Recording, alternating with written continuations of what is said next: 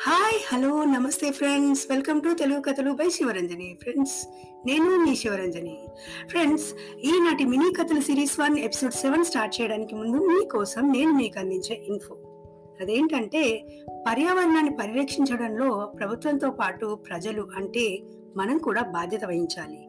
ఎందుకంటారా? మరి ఈ పర్యావరణాన్ని కలుషితం చేయడంలో మన పాత్ర కూడా ఉంది కదా.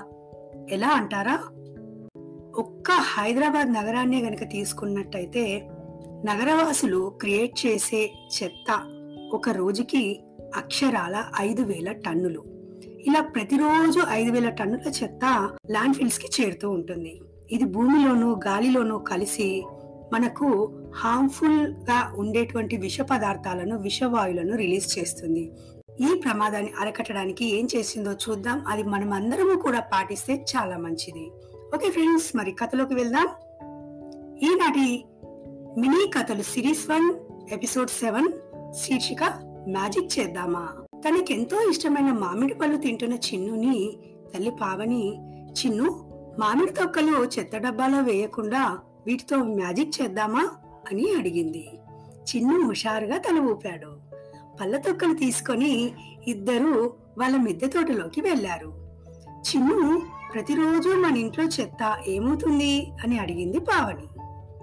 చెత్త బండిలో తీసుకెళ్తారు అమ్మా అన్నాడు చిన్ను. ఓకే ఇలా ప్రతి ఇంటి నుండి చెత్త తీసుకెళ్ళి అందరి చెత్తను ఒక చోట వేస్తారు. వీటిని ల్యాండ్ ఫిల్స్ అంటారు. ఒక్క హైదరాబాద్లోని ఇళ్ళ నుంచే ఒక రోజుకు ఐదు వేల టన్నుల చెత్త ఉత్పత్తి అవుతుంది. వీటిలో సగం వంటింటి వ్యర్థాలు కాగా మిగతా సగం ప్లాస్టిక్ పేపర్ లాంటివి ఉంటాయి. ఇవి గాలిని భూమిని కలుషితం చేసి రోగాలు పెంచుతున్నాయి.